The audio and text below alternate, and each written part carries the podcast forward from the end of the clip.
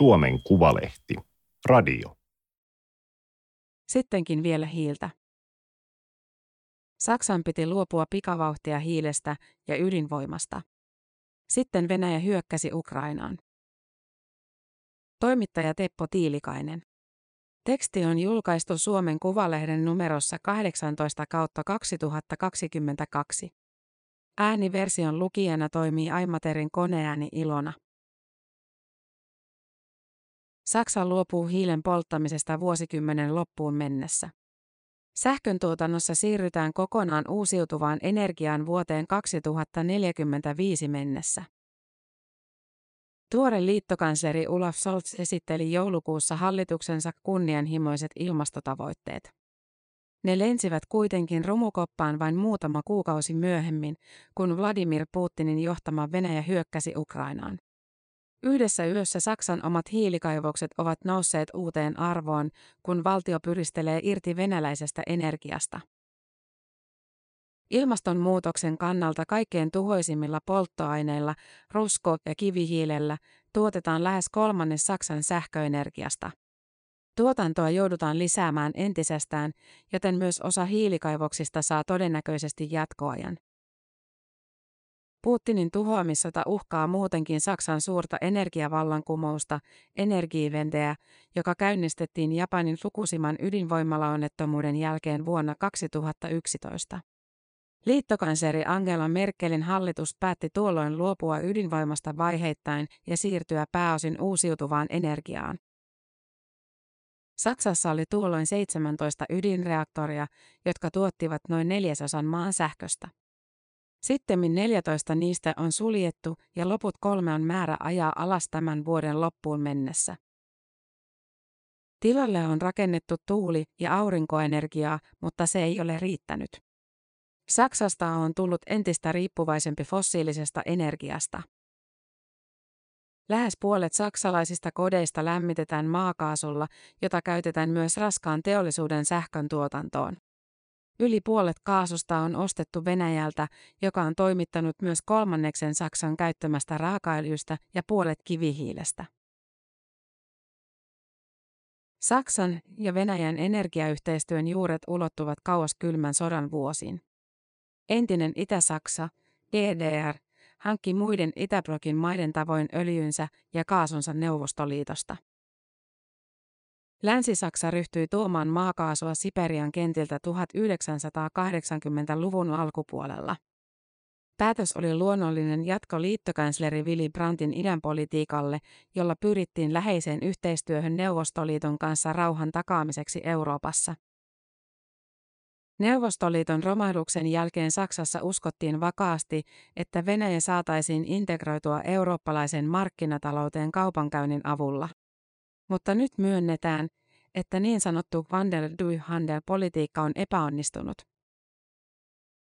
Saksa teki Venäjän politiikassaan täyskäännöksen helmikuun lopussa heti sen jälkeen, kun venäläiset joukot olivat vyöryneet Ukrainaan. Demareista, vihreistä ja liberaaleista koostuva hallitus päätti lisätä tuntuvasti puolustusmenoja ja ryhtyä aseistamaan Ukrainaa. Liittokansleri Olaf Scholz jarrutteli kuitenkin pitkään raskaan aseistuksen lähettämistä, mikä aiheutti kovaa kritiikkiä sekä Saksassa että ulkomailla. Hallitus on myös päättänyt, ettei Venäjältä Saksaan ulottuvalle uudelle kaasuputkelle Nord Stream 2 myönnetä toimilupaa. Kaasua virtaa kuitenkin edelleen runsaasti 2011 valmistuneen Nord Stream 1 putken kautta. EU-maat ovat päättäneet kieltää hiilen tuonnin Venäjältä kokonaan. Pakotteita ollaan ulottamassa myös öljyyn ja maakaasuun, joiden tuontia Saksaan on jo nyt rajoitettu merkittävästi. Venäjä voi kuitenkin kiertää pakotteita myymällä öljyä muualle, esimerkiksi Kiinaan ja Intiaan. Kaasupakotteet ovat vielä ongelmallisempia. Saksa, Itävalta ja monet itäisen Euroopan maat ovat erittäin riippuvaisia Venäjän toimituksista, joten tuontia aiotaan rajoittaa vaiheittain. Saksan keskeiset taloustutkimusinstituutit ennustavat, että täysimittaiset energiapakotteet ajaisivat maan taantumaan. Tuotanto supistuisi ensi vuonna 2,2 prosenttia, työttömyys kasvaisi ja inflaatio kiihtyisi yli 7 prosenttiin. Myös liittokansleri Scholz on varoitellut taantumasta, jos kaasu pannaan pakotelistalle. Toisaalta hän on vakuuttanut, että Saksa selviää tavalla tai toisella, jos Venäjä katkaisee itse kaasun viennin kaikkiin EU-maihin. Vihreitä edustava talousministeri Robert Habeck korostaa, että hallitus asettaa kotitaloudet etusijalle, jos kaasun tuonti loppuu. Teollisuus on huolissaan tilanteesta. Kemian teollisuuden jätti BASF on varoittanut, että Venäjän kaasu- ja öljyhanojen sulkeminen aiheuttaisi peruuttamattomia vahinkoja.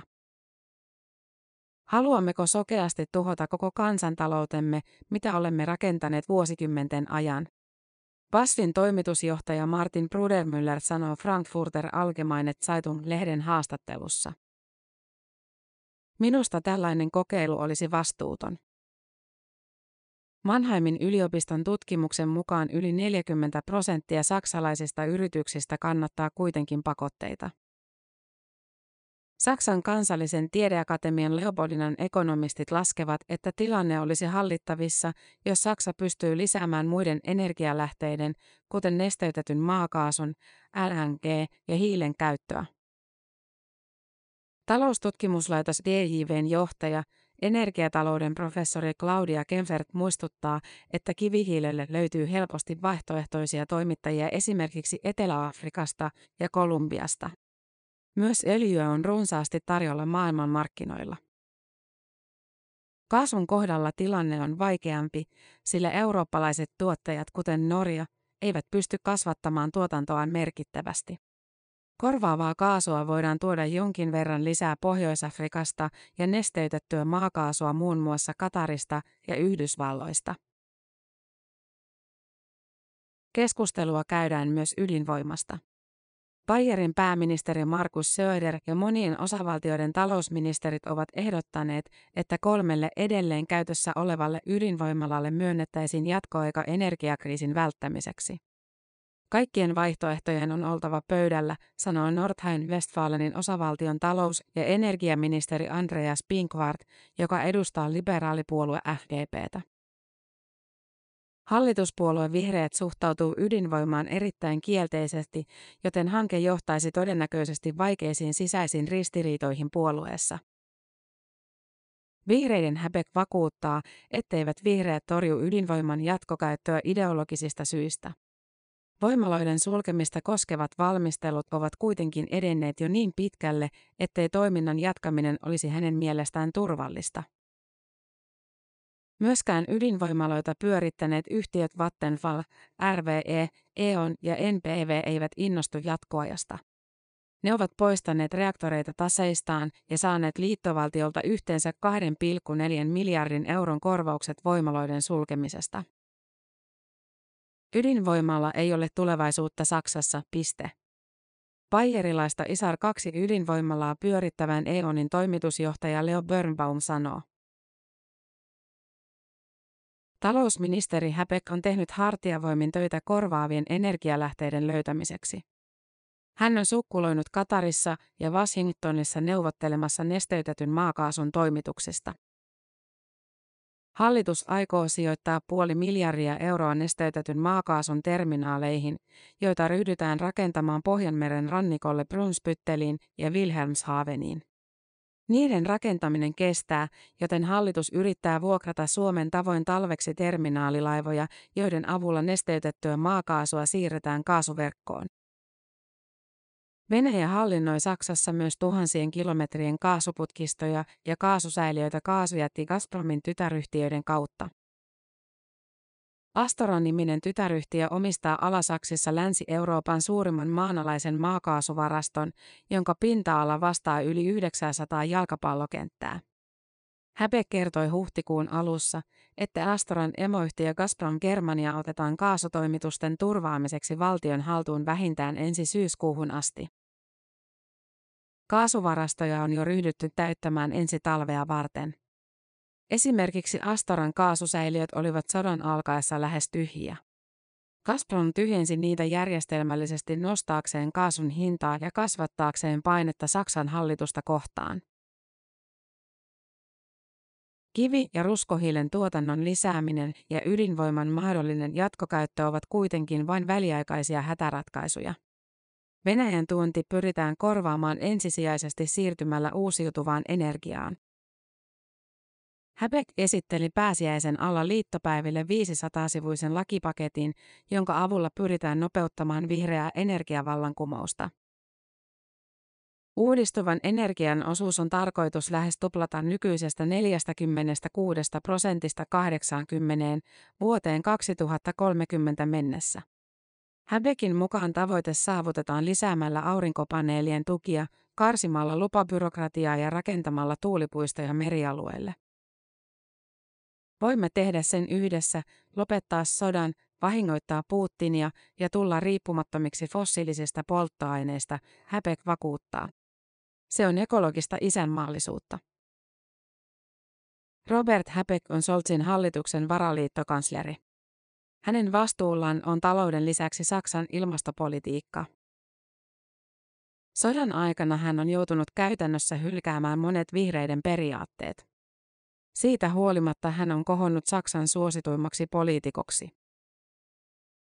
Häbek saa kiitosta myös talouselämältä, joka on aiemmin periaatteessa vierastanut vihreiden ydinvoiman vastaista ja luonnonsuojelua korostavaa politiikkaa. Yritysjohtajat arvostavat ministerin aktiivisuutta ja pragmaattisuutta. Professori Kempfert uskoo Häbekin tavoin, että energiavallankumousta voidaan nopeuttaa investoinneilla. Se maksaa kuitenkin paljon. Tavallisten kansalaisten kärsivällisyys on koetuksella, sillä sähkön hinta on Saksassa jo nyt huippulukemissa. Kemfertin mukaan kaksi kolmasosaa rakennuksista voidaan varustaa lämpöpumpuilla seuraavien kymmenen vuoden aikana. Neljännes voidaan lämmittää uusiutuvalla energialla ja kolmasosa aurinkolämpöjärjestelmillä. Saksan teollisuus taas voi siirtyä laajasti lämpöpumppujen ja biokaasun käyttöön hyvinkin nopeasti, jopa muutamassa vuodessa. Tämä oli Suomen Kuvalehden juttu sittenkin vielä hiiltä. Ääniversion lukijana toimi Aimaterin koneääni Ilona. Tilaa Suomen Kuvalehti osoitteesta suomenkuvalehti.fi kautta tilaa.